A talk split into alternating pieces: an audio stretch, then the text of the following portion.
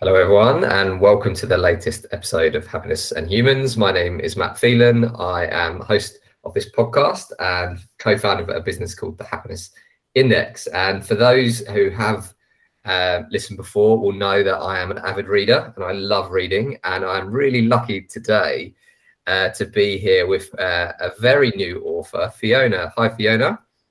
Good morning, Matt. How are you doing? I'm not too bad, thank you. How's the shed that you're sitting in that our listeners can't see? my uh, my writing studio, as I've come to call it, is very comfortable thanks to my husband having helped insulate it when he built it last year at the start of this journey. Love that. And um, Fiona, please introduce yourself.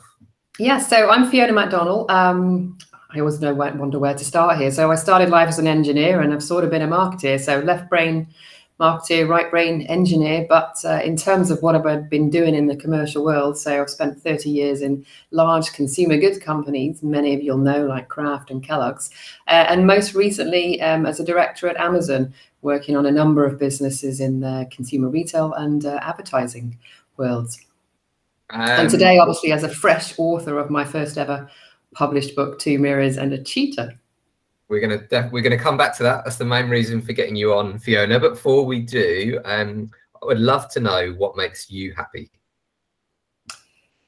Gosh, uh, I think I remember sort of coming back to that one, a, you know, a year ago. There's lots of things make me happy. Um, I, them, I have two kids, so of course, seeing them, you know, safe and contented and laughing i love having sort of kids laughter in the house um, that completely makes me happy but on a personal note um, attempting things that are a little bit impossible and getting a kick out of seeing that they can be done um, is mm-hmm. something i love doing um, and i'm always completely happy when i'm in the middle of either a game of tennis or on my treadmill doing some sport and just switching out and into something different I love it. so it. lots of different types of happiness there for you thanks fiona and so you've got your new book out, uh, Two Mirrors and a Cheetah.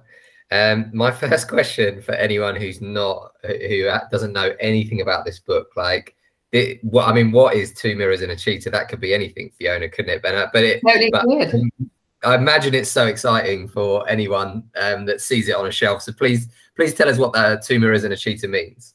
Yeah, so the total book is Two Mirrors and a Cheetah Think Differently, Own Your Career, and Succeed by Being Yourself. And it's essentially a very easy reading career or professional development book. So, my goal was to, if I could create a book that you could read on a beat rather than have to slog through as a workbook, that was what I was going for. And essentially, it's a book that can be used through, you know, any different number of lenses, whether you're starting out in your career or whether you're sort of mid-career or just looking to get more career fulfillment from what you're doing whether you're you know not managing anybody and looking to manage yourself a bit better or whether you're proceeding into management management and looking to manage teams more effectively and more inclusively. It's essentially a guide that can work in all those situations. And what it is that differs slightly from others is I'm not pushing a coaching brand. You know, I'm a leader who's had 30 years um, experience in some really large global companies, like I've just mentioned. And I've been, you know, I've had a luxury of working in different companies, different countries, and in completely different roles. And I've used a mixture of a um, creative and abstract framework that's the two mirrors and the cheetah, which is a set of metaphors to help um, describe difficult um, to cope with sort of career development topics and bring them to life and land them in a hopefully more obvious way. And I've combined my 30 years of experience with some very open uh, and candid, um, you know, examples and anecdotes to show how things can be done. So it's not just thought provoking, but it's an actionable read as well. Is that a big enough nutshell for Two Mirrors and a Cheetah? I think it is, Fiona. And I want to ask a question on, on behalf of one of our listeners, actually. Um, if you if you met her, uh, I reckon most people who meet her would hire her. She's a highly competent person in her role um, of what she does. She's a project manager, but she struggles so much in the in the interview process. Really struggles to turn up to an interview and be herself. Mm-hmm. Gets, really really stressed out about the interview process to the point she says yeah. it's held back her career. And I just want to focus on the bit um, here succeed by being your yourself. And I'd love to just actually ask you, Fiona, because mm-hmm. some of those organizations like Amazon and so on, I imagine they have quite a vigorous interview process. Um, have you been have you been yourself in let's take Amazon when you were interviewed at, at Amazon were, were you yourself did you feel comfortable to do that I was because I knocked on their door to find out about them and sort of create a job for myself, which I can come on to a minute if that's interesting. But yes, if you let yes. me just step back and answer um, your listener's question there. So the thing about the way I've put, say, the job hunting section together in Two Mirrors and a Cheetah, doing stuff by being yourself means understanding who you are and what you've got to bring first and foremost, and not hiding that by wearing a whole load of masks like we do. And looking at the job process specifically when you're looking for jobs or applying for jobs and interviewing for jobs, it's very easy to be what you think people expect they want to see rather than going in as yourself, almost unapologetically, but doing it in a smart way. And the sort of metaphors and the condition, conditions I think of in doing um, the job hunt and actually the interviewing is it's a marketplace of people who've got something to bring and those who are looking to buy something. But if you put yourself in the position mentally of thinking, well, I'm just one out of 100 people that companies can pick from, then you're already on the back foot feeling you're waiting for somebody to sort of select whether you're good enough. But if you're thinking about yourself as knowing what you've got as a whether product or you know, you know, you're offering, that you think about how you would pitch it, how you would sell it, you'll also maybe go to different types of buyers, i.e., companies, rather than simply applying to anything and everything. And it yeah. puts your mind in a different approach to think not only do you have to answer what people want to know, but you have to be inquisitive to find out about them, what they need, and therefore position what you're bringing in a way that helps them. And I think by being yourself, it means that you're sort of not compromising on how you do stuff and that you're con- very conscious um, of what you can bring to the table rather than waiting for people to select a couple of things you may bring to the table and miss 90% of what you have to offer, for example. So there's a, it's a sort of a mindset change in how you approach these things and doing it like that gives you confidence if you know exactly what you're selling. Um, but also, you know, you'll know yourself when you sell anything in a marketplace, 90% of the pitches are knockbacks. But if you don't think like that, you're going to get upheaved by the fact that somebody said no to you rather than accepting it and moving on rapidly to the next one and you know seeing it as part and parcel of a process. Um, so the, to the second part of your question, did I, you know, was I myself? I've got better at being myself in recent years because I realized where I compromised. And the, there's a big hinge and turning point for me. Not only did I run into a number of doors and realize that when I was best. I was fueled by doing things I liked and being myself rather than being a version of what I thought a senior leader looked like. Um, and when I had kids, ironically, that became my switch of being far more happier and more productive whilst being completely exhausted as a new mum. But I didn't have time to try and pretend to be anybody else. And yeah. so my auto switch of being what I thought I needed to be kind of was lost by me having simply just enough energy to prioritize my kids. And therefore, when I did my work, I wasn't switching off into somebody else. I was just getting it done. And I very ironically found that people appreciated that and they weren't looking for the sort of smooth version that was trying to be what they wanted. They loved seeing. I know, maybe raw is maybe the wrong word, but you know, people being themselves because you bring something different because not yeah. everybody is you. Um, so yeah, for Amazon, yes, I did that, but I, I also imagine not everybody knocks on Amazon's door and tries to create a job. So that was maybe me very much being myself, and I was lucky that um, that paid off. But I've done that a number of times, and um, you know, I do encourage people to think differently, interview the companies you might want to work at, uh, see if the culture, particularly if you're interviewing, I interview to understand what it might be like to work there rather than to understand what the job is, because I can find that in different ways and see if I can find out would I like to be there? Would I be happy working in that company? Um, and you can find the answers no to some of those questions, and you know which companies may not work for you. But equally, you can find answers where you think that might work for me. It doesn't mean there's a job, but you've learned something about an environment you may be able to thrive in. Does that answer your question fully? It does. It does, Fiona. And I, I just want to capture that two points from that. One, it's a real mindset shift on how you approach it, and secondly you only touched on it briefly about interviewing the interviewer about the culture and what it's like to work there. Can you, yeah. just give us a little bit more flavour on that? Because I think there's some real juice in that part, Fiona. Yes. So when I've when I've gone through these processes where I've tried to understand about companies, I've sort of reached out to my network or got a 15 minute coffee conversation with somebody to sort of find out what it's like working in these companies and never mentioning a job just simply sort of understanding, you know, how does the world tip? What does an average week look like? Are you heavily, you know, data driven, meeting driven? What does it look like? And then you get a feel for the type of person that may fit in there. But I also, when I'm in an actual interview process, when maybe there is a job that's in discussion and I'm sitting with the hiring manager, you know, mm-hmm. that is one moment where you don't yet report to that individual. You might want to. And so you can ask of them you know, what is your style of management? You know, how would you and I work? What would my world look like working under you? And far from being cheeky, as many people think that's far too outrageous to ask that, the hiring manager might think, wow, this individual's doing their homework. They care about the working relationship they're going to go into, and they're doing their homework in informing themselves. And we would expect if we hired that individual, they'd be as you know detailed and uh, diligent in doing stuff for our clients or for our customers. And so it's not seen as a bad thing, but many people might shy away from it because it sounds a bit nuts. It's funny. The, the, the, key word that resonated with me that when I'm interviewing that that you said was care, because that, that's exactly you you highlight exactly how I feel when someone's asking these questions. I think, oh, okay, you do actually you want to know, you're interested. So I just that's all I pick up. So it's amazing you picked out that word. Um, as, as a hiring manager, if I just said, as a hiring manager, when I might, you know, hire people, they're going to get a job working for me. They're also going to get my coaching and my leadership development. I'd love to find that they've that then they care who they work for or interested to see who can give them what they need in their next step. So it's it's for you to own your own career from the word go and all the way through, and rather than expecting people to sort of take a cookie cutter personal development on top of you.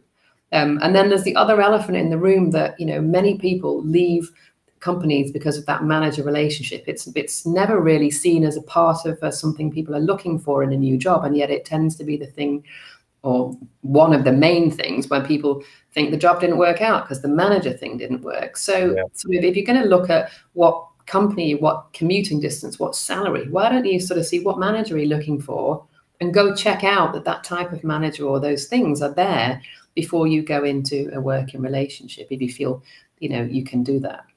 Thanks fiona. So so insightful. Um i just want to go to something um which we call freedom to be human right? So freedom to be human is the it's it's the vision of the happiness index and sometimes people think it's a it's like a marketing thing. Um but one of the things that, that uh, so i want to flip it around now and just get some advice from managers. Um one of the, the so there's lots of different things, but for freedom to be human is about being yourself at work to thrive. So similar to some of the language that you, that you have used. But one of the top four on happiness um, is psychological safety. So I just want to flip it around, Fiona. So you talk about um, people being able to be themselves. As a manager, you got let's say you've got five people in your team how do you encourage them to be yourself? Be themselves sorry. Have you got any tips on that? Yeah first and foremost as a manager you know i would hope you have interest in people. Otherwise why mm. are you being a manager? It's not managing tasks it's managing individuals in your care to use that word again. And i what i see it misses a lot but it's the, my number one start point is to make a connection with those people as people. It's so simple yeah. to say and yet so often missed out. But you know you don't leaders need followers. You, there's a choice there.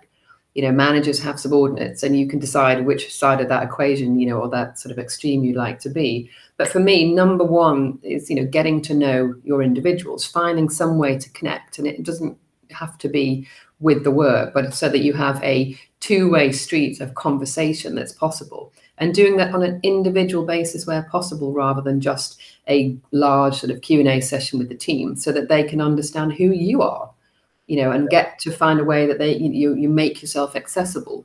And if you can't demonstrate that you're being yourself and sharing a bit about you, then how will you ever expect individuals to do that too? And so, as part of creating that psychological safety, it's about you going first and actually being yourself in as much as possible rather than a robotic you know version of what a standard manager can be. And that might be with a little bit of insight of your family life or your sporting interests or whatever on the edge. So it's not just strictly business. Um, and to do that it takes you know sort of comfort in who you are to do that. Otherwise you know people don't feel like they can smoothly and authentically or whatever realistically talk about the stuff that falls outside of um, the work world. So that would be number one thing. And number two is really understand what your people need from you? You know it's yes there's work to be done but these are people people have aspirations and this is just one row you know step on their career journey whilst under your supervision and your development find out what you can achieve there and how you can know where you can set them up for a job, not just whilst working for you, but down the line. Because and, of course, don't stop people moving on. I see so many managers they they worry about keeping people in their team rather than actually setting them up to go anywhere. And then they'll talk brilliantly about the wonderful de- development you gave them. So it's literally about you know finding those connections, understanding what people need for you, and then doing it in a way that works for everybody, and trying to sort of communicate and keep realistic rather than doing that at the beginning and then only ever talking about the work from there on in. You have to be consistent and sort of check back in with, you know, with individuals, what you're doing as a team together and what they need. Such, such good advice, Fiona. And and obviously you've got two you got two children. You said, didn't you? I do. So, I have uh, well, and since yesterday, an 11 year old and an eight year old, two boys. So I, so I can't ask you your favorite child, but what I am going to ask you is your favorite chapter. Do you um do you have a favorite chapter in the book? In the book, um, gosh, um, this is thrown you. I've never seen you thrown before, Fiona. no, I mean, I, there's a couple I, that I I do like when, when I sort of I had what in terms of liking. And the reason I'm you know hesitating there is I had different joy in writing them or ease, whereas I think the ones that are most powerful individuals um, you know, may not be the same thing. So for me, let's let's, um, let's break it down. I'd like to know which one you got most joy from, and which thing, which chapter you think is the most powerful. So number two, mirror.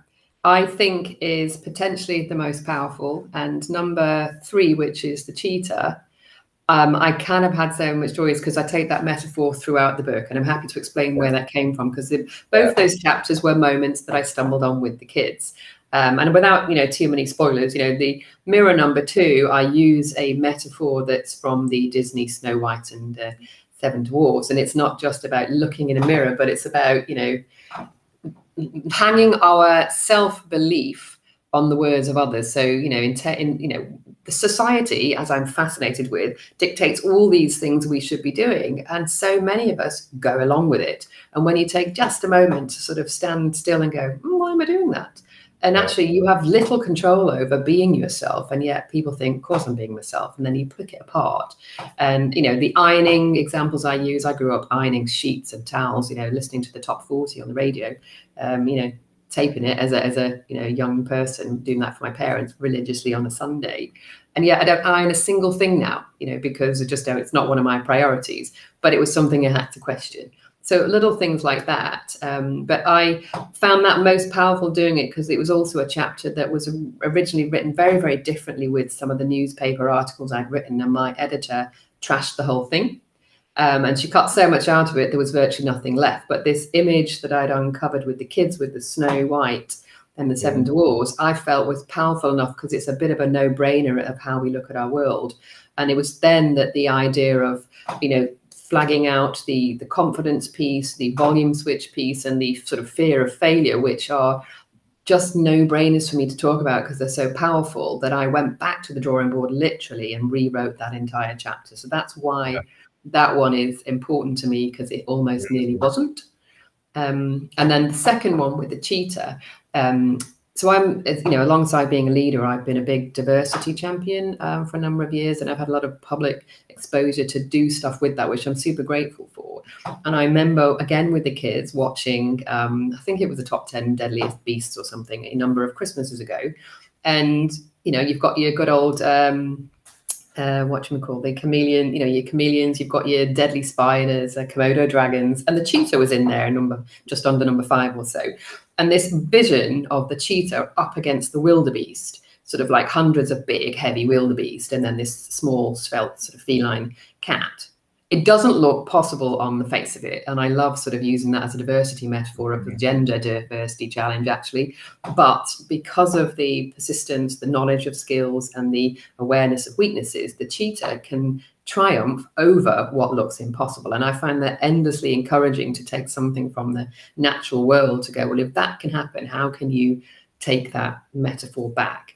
And it's about recognizing that your environment, as well as your own knowledge of yourself, is so powerful to helping you succeed rather than just knowing what skills you've got. And so many people will draw the line at only understanding what their strengths are, maybe their weaknesses. And yet, there's so much more to understand about yourself. Um, and I like to say, if you put a cheetah in a concrete car park and the wildebeest in a tin underneath a mini in the corner, it would be a completely different use of that. I know that's rather bizarre, but then that skill of yeah, being the, like fastest, the fastest land animal, that skill is useless in that scenario. And so it brings yeah. home the fact that where you are, the environment you're in, mm. can be the make or break. It's not just about your skills. And you know, taking that metaphor back into the the work world, if you're in the wrong environment, the wrong company, and it's something that doesn't work Very for true. you, it doesn't matter how powerful your skills are. So try and be open to moving. So that's a long-winded answer to my two yeah. favorite chapters there. I'm just, I'm just, I'm not even going to go on to the next question yet because I think the, the listeners are going to be reflecting on that point about trying to understand if if you're in the right place for for essentially what your skills are because I'm I'm imagining there's other people that are listening to you right now, Fiona, that will be mulling over their own life, thinking, "Am I in the right place uh, at, at the moment?" If if someone is thinking that, Fiona, have you got any advice for them? Yeah, keep asking or make a note because we. You can also, as you start to look at where you're at, you can think: Is it a particular day where you're feeling like that, or is it a trend over time? So you know. Yeah. You love data as much as I do, Matt. You know, it's not about the number; it's about trends over time. So just yeah. make a little note and check back in with yourself in a week's time. If that question still is valid, then yeah. you know you should be doing something about it. Because I do meet so many people who realize they are stuck or they're in the wrong spot, but their view of the alternative is normally an insurmountable mountain to get to a huge career change rather than having enough knowledge about all the little bits and pieces of themselves and where they you know can fit to be able to find an iterative step or a number of other opportunities or steps that are doable rather than so large it's better to be unfulfilled forever.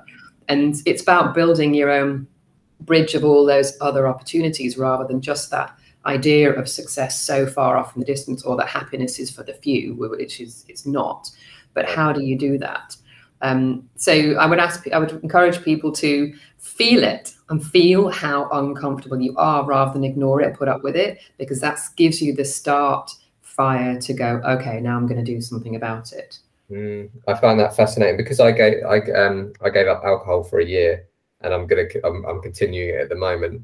I've met more people that have given up alcohol and the amount of people that have given up alcohol and then gone on to make big changes in their lives from everything from personal to work and i think going back to that point of can you feel it i think there things like alcohol can be a way of just of just pushing it away and not actually feeling what's going on in your life. So i think that's such an such an important point around feeling it because some people think that's like a hippie thing sometimes but it's so powerful so um, yeah, I mean, for those who don't like to just think about feeling it, the the very few exercises in this book, because it is an e- easy reading one, there are sort of little reflection moments where I pose questions of you. So it's not about telling you how to do these things, A, B, C, and you'll be fine.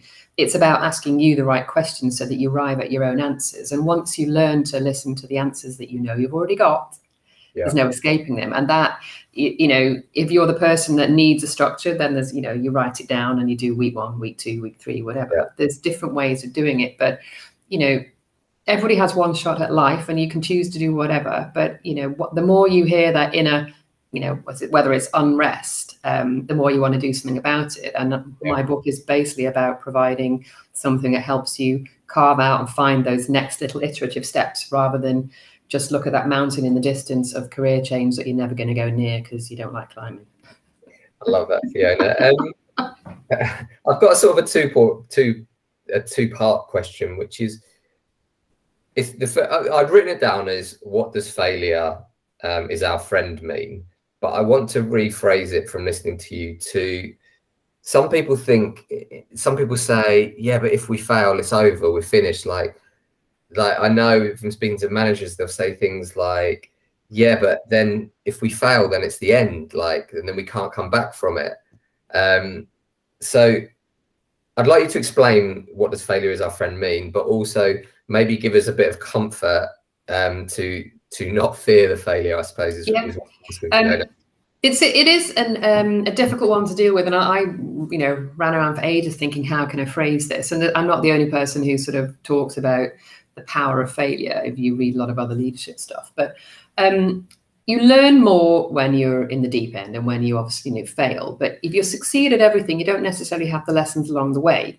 So I'm not, you know, basically what my saying failure is our friend is that there's nothing to fear in the sense that you will get good stuff out of it but also i offer a couple of examples that for some people if you go after failure and just get over it rapidly mm. you get the learning and you move on rather than putting all your energy into avoiding it and the best example which i do think i use in the book that i came up against so um, I've worked with major automation sort of um, implementations working at a rather large retailer like Amazon. Um, and as I first got comfortable with the tech, I was running businesses and tech changes are going to make that difficult or mean certain things are no longer possible.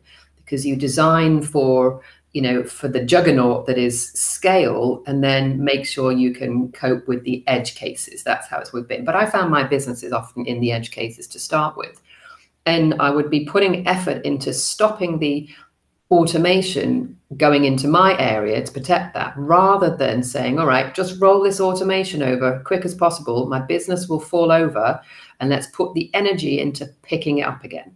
So, software engineers, when they were talking to me, they said, look, our goal is to break the system. So, rather than look for a successful implementation, they actually wanted it to fail. They want to fail to see how they can break the system and therefore they've got all the edge scenarios to go ahead and fix rather than picking them up one at a time because people are not you know using the stuff. And hence you get basically um, sort of teething problems continuously rather yeah. than a whole load of teething problems to be fixed with a dedicated team. And so i learned to sort of run at stuff. And if i fail fine. My energy is going to go into picking myself up faster than putting the energy into avoiding failing. And it's like if you look also, let's say you tell your kids, don't do that. Well, yeah. you need to tell them not to do it. They're going to do it. So mm-hmm. it's this logic of what you try to avoid, you put your energy into and you're, you're halted rather than accepting it and then learning fast at the other side. And, you know, and if, if it's your, you know, everything in business, you know, maybe informing yourself and taking risks that you can cope with the other side, thinking what the other side of failure looks like, yeah. that you'd be happy you can be over there. I mean, from a business point of view, I've lost customers, I've missed targets, you know, and technically I've failed at my goals in a certain year, but the world didn't end and I learned far more than had I smoothed through. Um, yeah. And so it's that sort of perspective, if that answers your question. No, it does, Fiona. I've, I, I even learned to add that to pitching as well, um, the sales process, because – I remember we were pitching for a big piece of business with Selfridges once, and Simon Forster's first question was, "Can you let me know? Can we just kick off with all the times that you've got this wrong? Because the last thing I want is an agency coming in that's not made the mistakes before." Because if you don't make mistakes, you don't know whether you're doing something yeah. suboptimally or even you don't know. Everybody talks about pushing the envelope. Well, you need to kind of rip the envelope on the edges to know whether you're being aggressive enough or yeah. too aggressive. And it's about finding what you're possible of. But you know, the more we talk about things we've failed at, the more people will feel comfortable with it. And there's still the to go back to this sort of society dictates on us how to be. You know, there's a shame people have around failing at stuff. I failed to get into INSEAD the first time round, or you know, I failed at whatever this, that, and the other. I couldn't talk about that 20, 30 years ago. I was mortified that I hadn't succeeded. And I think yeah. getting over that, getting over yourself in a certain sense, gives you far more learning. Mm. And you'll be surprised how many of our sort of large founders around the world, you only see them in the spotlight because of the success stories. And there yeah. would have been hundreds of failures that really? preceded it and that gave them the ability to be successful. Yeah. Which is funny, isn't it? Because when people are uh, interviewing, they ask for experience but it is a coded way of saying like what mistake what what have you got? Like what have you done? Like how have you learned from this? And but we just don't add the word we're scared of the word failure. It seems to be so loaded doesn't it? But I mean, I mean, I just hope when I think of things like COVID around the world that people are open about learning where each nation maybe got it wrong or could have done better, rather than actually just sort of being afraid to talk of where they could have done it, you know, in a certain way. Because there's so much learning um, that you only find when something breaks. Yeah, yeah, so true. Wow, time is flying, Fiona. I've got. I'm gonna. I'm gonna have to rush. Gonna have to rush the last. Uh, um, last question. So just it's a very personal one, but when you think of all this stuff, Fiona, like these lessons that you've got, like where did you where did you learn? Like where are the when you look back, was the heightened areas of learning, or or, or was it more of a, a, steady progress of test and learn, test and learn, or, or, or there's significant events that you that come to your head? Yeah, so I mean, obviously, I, I, know I ignored most of the advice my parents, uh, you know, were telling me to slow down, do this, that, and the other. And retrospectively, now I think, yeah, maybe they had a thing, but I was this, you know, ambitious and uh, stubborn um, individual, and maybe I could have learned things less harshly or done things in a different way. I sort of, you know, learned from a lot of that. But I've moved around a lot. I've changed different countries and cultures and seen a lot. So I've experienced what I did like and what I didn't like um, and I've had probably 18 managers or more in my career. And so I've I've know what works for me and I know what I really don't like. And so I also know what I'm trying to model myself on the pieces that I liked and the bits that I, that I didn't. So that's an absolute one of experience. Um, but also, um, I've pushed myself to the limits. I've trodden on the toes of somebody, you know, as in, you know, figuratively, in terms of when I was too tired after my, you know, first two kids um, I was firing on next to nothing, and maybe my perspective was compromised. And I learned that by seeing the way it affected other people, and then as I, you know, reflected on that, I saw what was going on. But when you're in the heat of the moment, I was completely ignoring people because I knew what I was doing apparently. So, taking the time to reflect, whether that's reflecting over 20 years or reflecting over five days, is where I'm able to learn and I continue to learn all the time. Um, but again, yeah, I ran into some walls um, and I, that was big learning. And equally, the other sort of positive side, at the moments where I thought, you know, self doubted myself, I wondered, could I do that? But I went after it anyway and I did achieve it. I, I patted myself on the back and learned that I can do it. And it's a good job I didn't sort of lose any confidence in myself where I wouldn't have done it. Um, but I do know that when I take the biggest risks and I push the biggest adventures, I get the biggest learning and the biggest um, happiness out of it. So I definitely learned that about myself. I just, I, have just got to add another question. I know we're supposed to finish, but you know, at the beginning you said you've got your left brain and your right brain, and you're mm-hmm. and you're quite you've experienced and strength in both, as in the marketing side and the engineering side. How do you balance? How do you balance teams up like that? Because especially in a business like the happiness index where you've got lots of technical people that definitely like um, like to think things through and plan and so on. And then you do definitely got more creative people that just want to do more of the like let's just get in there and see what happens. Like how do you how do you balance that up fiona? I'm, I'm asking you for personal reasons in my own business but i'm sure this cut we cut the happiness index can't be the only business where it's trying to mm. balance up these different ways of doing things but I think when you if you build your teams, and I don't know how many people invest in team building, rather than simply just hiring a diverse and hopefully you hire a diverse set of people for their, you know, their inherent, their cognitive and their acquired diversity, so you have multiple perspectives. But you do have to build teams and help others learn to communicate with each other and also to value the different perspectives. And as a manager, you know, that is a role you can do, whether it is classic team building events or the way you decide to communicate and actually take feedback from your teams on what works for everybody. And I've had the luxury of, you know, different stuff uh, to the uh, happiness index, but nonetheless similar in terms of listening to my teams and understanding what works for them en masse, but individually what works and sort of sharing that back to them so they can learn to appreciate different points of view different ways of working and different styles be that you know the, the, the digital stuff today or the classic um, you know things like the discovery insights or all those sorts of things that help people understand team dynamics. But i would mm. encourage always to have a bit of both. It's about creating the environment that everybody feels that their bit is valid uh, valid um, and actually to respect and build rather than see the creatives do it like that the structures do it like that. How can the creative build on the structure bit and vice versa when you do anything. Um, and that's where you find more powerful stuff comes out. but it's about being comfortable as a manager to do that because it won't always be easy nor uh, straightforward. Um, yeah. But you know, communication with your team is the the answer to getting any of these things off the ground. That so right that's so that's that is so useful. Uh, uh, we should come back and do a whole session on on that building teams bit, Fiona. Um, Happy to help. I mentioned that to Caroline. I think she'd be up for that. But I'm actually going to do a live demonstration now because I don't like getting freebies. So what I'm doing, um, but I do like giving away freebies.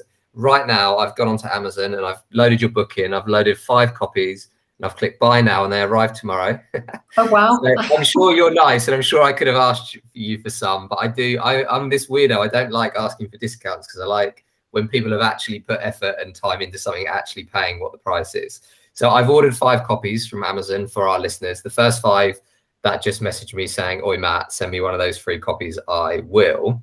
Um, but what's the uh, what's the best way of getting hold of the book? Have I just done that, or is there better ways?